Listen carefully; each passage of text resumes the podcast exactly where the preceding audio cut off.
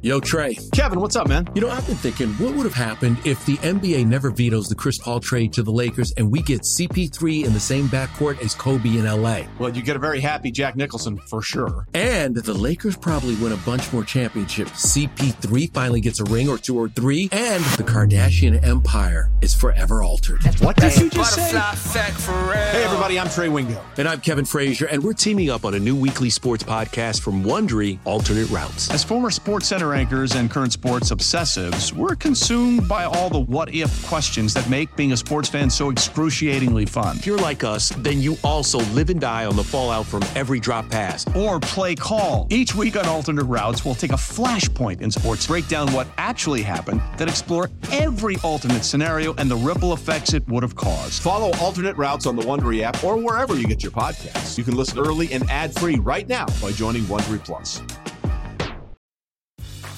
Grey's Anatomy, the most iconic binge-worthy drama is back, along with answers to the biggest cliffhangers. Will Teddy survive? Will Jo and Link finally find happiness together? Meredith returns along with fan faves like Arizona. You can now stream every episode of Grey's ever on Hulu and new episodes next day. Watch the season premiere of Grey's Anatomy tonight at 9, 8 central on ABC and stream on Hulu.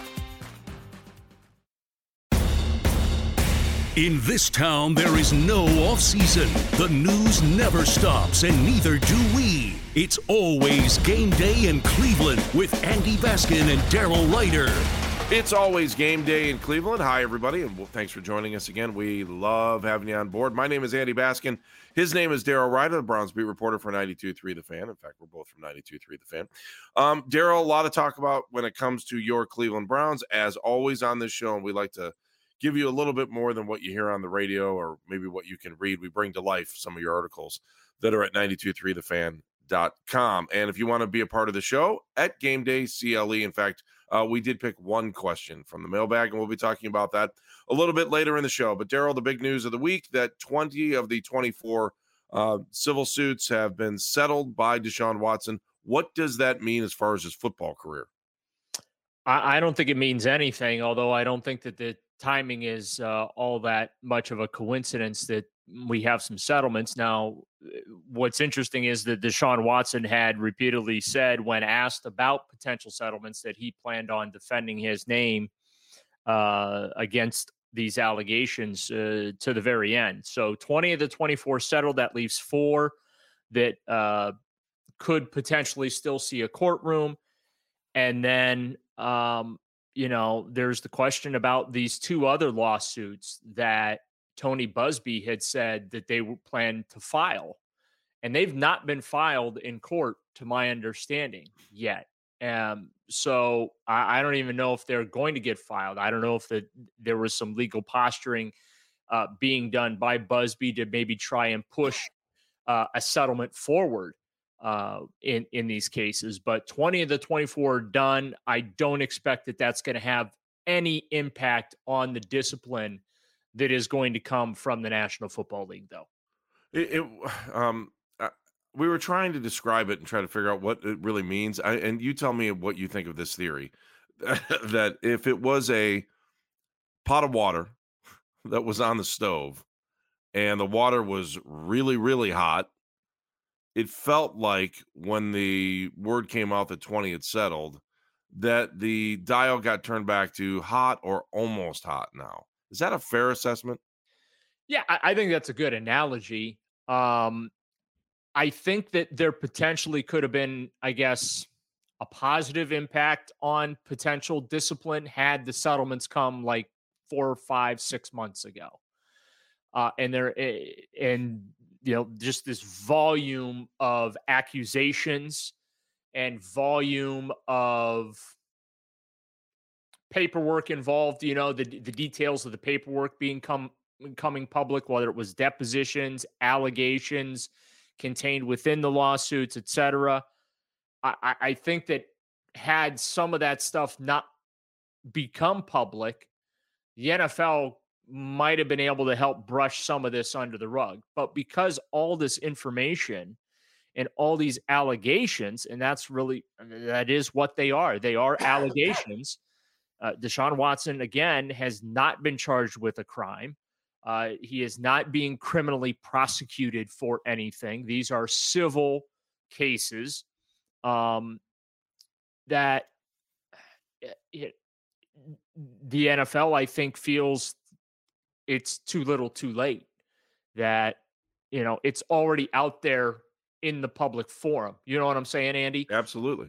Yeah. I mean, and what is out there in the public forum is a pattern of alleged disturbing behavior um, and harassment of massage therapists. And um, so I, I, just I don't know that they can get the toothpaste back in the tube, so to speak, from a league standpoint. And this is something, regardless of his guilt or innocence, this is something that's going to hang over him, not just for the rest of his football career, but for the rest of his life. He is going to be known, fair or not, he is going to be known as the quarterback that sought extra benefit from massages. Um, so um, it's it, it I, from the Browns' perspective, it's good that he settled these 20 cases. It'll be even better if he can settle the final four or the final six. Again, we don't know if those two others are actually going to be filed in court or if this that was just Buzbee's way of applying pressure to Watson's camp to affect these settlements and, and get them done. But um you, you know, I, I just from the NFL standpoint, I just I think they're gonna drop the hammer on the guy. I, I really do. I think they're going to make an example of him. Um, I, I just because the narrative has we've touched on it, but the narrative has shifted dramatically in the last week and a half. From eh, maybe he's going to give out four games, right? Right. Then it shifted to, oh, he's probably going to be gone for eight to 10 games. And now in the last eight to 10 days, it's been, oh, he gone for the year. He's getting a year from the NFL, and now the NFLPA is is lining up to fight on his behalf and start calling out Daniel Snyder, Jerry Jones, uh, Robert Kraft, and every other NFL owner that's been accused of impropriety of some sort, right? Because we cannot allow a double standard. The conduct policy is supposed to apply to everybody from ownership down throughout the organization, including players, coaches, management, et cetera, et cetera. So that is, I think, where we are at right now is behind the scenes. There's some posturing going on between the NFLPA, and posturing is the wrong word, maybe some negotiation potentially going on between the NFLPA and Deshaun Watson's camp and the league office is they're presenting their cases to the independent arbiter who's going to hand down uh, this potential discipline. And then it, once it gets appealed, because we know it will be appealed, uh, then it'll be Roger Goodell who will step in and say, yay or nay, uh, or we're going to re- you know reduce it. Um, so he's the hammer's coming. It, it's just a, a, matter of time, um, and uh, that that's just the impression I'm getting. So Browns fans, brace yourself because I, I just I don't think this is going to be a four game suspension situation. I really don't. I think he's potentially going to be gone for the entire year, or at least the NFL is going to attempt to suspend him for a full year. And then again, we're talking as a Browns, eh, you know, from the perspective of a Browns fan or the Browns organization, their fingers will then be crossed that the NFLPA will be able to successfully argue what I had mentioned earlier about the double standard of what players are held to versus what owners and executives and and members of organizations are held to. That's not supposed to be the case. The the conduct policy is supposed to apply to everybody within the league. All right, Daryl, let's come back to that in a second because I, I think that's an important subject to talk about. I, I, there are two things that keep standing out to me over the last 24 hours and or 48 hours. That one, I keep wondering what would have happened if Deshaun Watson had figured out a way to settle a year ago, and he, would he not be playing in Miami? That's the he first. would point. be a Miami Dolphin. Yeah, and so the second part of it too is the talk about adding Houston to the to the case and how that changes the financial picture that I think someone would ask for. And this, this is just me. I mean, obviously, if you're going after an individual, you're going after an individual. If you go after a corporation, then I, th- I think it's implied or or thought of that there's obviously more of a financial um, financial wherewithal uh, if you're going to sue somebody. So I, I'm just wondering how both of those things played out as we walk forward in this situation, and and and, and really the football part of it is I wonder why this time they decided to settle when last time they didn't. Well, I, I, think the pressure from the NFL, and and this is just my view of the situation.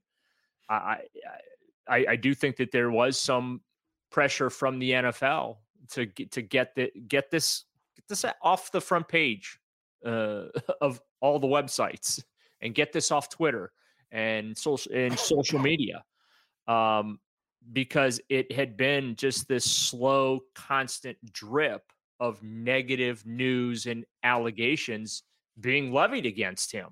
So I, I, do think that there was some pressure. We had talked about in previous podcasts, we have talked about on the air just how uh, the more comes out, the worse it's going to get for Deshaun Watson. I also think that the fact that the Houston Texans were added to the lawsuits, I think that hurts Deshaun with the NFL too in the discipline because the league office is going to say, your alleged behavior put one of our 32 entities at risk, put it in legal peril per se. You, you know what I'm saying? Absolutely. And and what do managers dislike most? Two words: billable hours. they, they, they, right? I mean, yeah, that's why Roger makes so much money. He's a lawyer, right? I I I mean, eh, it, just so I I I think that that is, is going to hurt Deshaun with the league too, and why they're going to be so heavy-handed with their punishment of him. The fact that he has because of these allegations, and again, we have to stress their allegations. We don't, you know, we weren't in the room, but um, because of these allegations, that the Houston Texans were put at legal risk here. Uh, and that's not going to sit uh, well with the league. So yeah, I just it, it, it, from the Brown standpoint, from the league standpoint, from Deshaun's standpoint, it's good that 20 settlements have been reached, and we'll see if they can keep the other four or maybe six out of the courtroom uh, next year. Um, uh, based on uh, some of the stuff that I read, it doesn't, it looks like a couple of these accusers want to see a courtroom. They do not want to settle. But as you know, these things change. I mean, look, just the, uh, during mandatory minicamp, Deshaun Watson was asked about settling and what it would take for him to settle. And he said something to the effect, I'm paraphrasing because I don't have the quote in front of me, but he basically said something to the effect of, My focus is on clearing my name. That's that's basically what he said. And um, I, I don't know if by him settling that that clears his name. You will have some people that'll say, "Well, if you did nothing wrong, why would you settle?" Right? I mean, that's and that's not. Yeah, but it's not necessarily an admission of guilt. Correct. Settling is not an admission of guilt. Correct. And that's usually the language that is included in the settlement, too, that this is not an admission of guilt. We are simply compensating you for your trouble uh, in the matter or whatnot. There's there's usually that type of language that lawyers put uh, in in these settlements, which uh, are confidential. These are confidential settlements. Although, right. let's be honest about it, I'm I'm sure the legal team, wink, wink, nudge, nudge, will uh, make sure that those figures end up at some point in an article somewhere because right. that pushes his his business forward a little bit, right? Hey, you got sure. a big case. This is the kind of money that I well, one way or another. I mean, if you if the settlement's gigantic, right, you really don't want it out there. And if right. it's if it's smaller, then maybe do. But that's, I mean, It's not. But, but you understand what I'm saying? Yes, I mean, absolutely. you Yeah. see that all the time in quote unquote confidential settlements where at some point the figures involved with what was supposed to be a confidential settlement somehow magically you know make it via source right. uh, you know uh, into the public forum so um yeah it's it, but from the again from the browns from the nfl and deshaun watson's perspective the sooner these cases are all settled the sooner that i think deshaun can put this all behind him and really be able to focus on football really be able to focus on resuming his nfl career. The nfl can kind of put this be- behind it as well and and their investigations. And then I think what'll be important for Deshaun going forward, fair or not, but because of what he was accused of, the volume of the allegations, I think he will have to change whatever behavior he was engaged in to protect himself so that repeat allegations don't follow here in, you know, as a member of the Cleveland Browns, if that makes sense. it is interesting because I like I know it um I know at rookie transition programs, whether it's the NFL or NBA, all of this stuff is talked about, which is to me the interesting part of the to me it's a part of it's a very very interesting part of the story because it's not like the league doesn't tell these guys hey these are the possible pitfalls that could happen in your career. They all know it. All right daryl let's do this. Let's come back. I want to talk a little bit more about roger goodell the pressure on him especially as he was sitting on capitol hill earlier this week and um holding the owners to a higher standard. Should they be held to a higher standard? It's always game day in cleveland. If you want to be a part of the show all you have to do is hit us up at game day cle back after this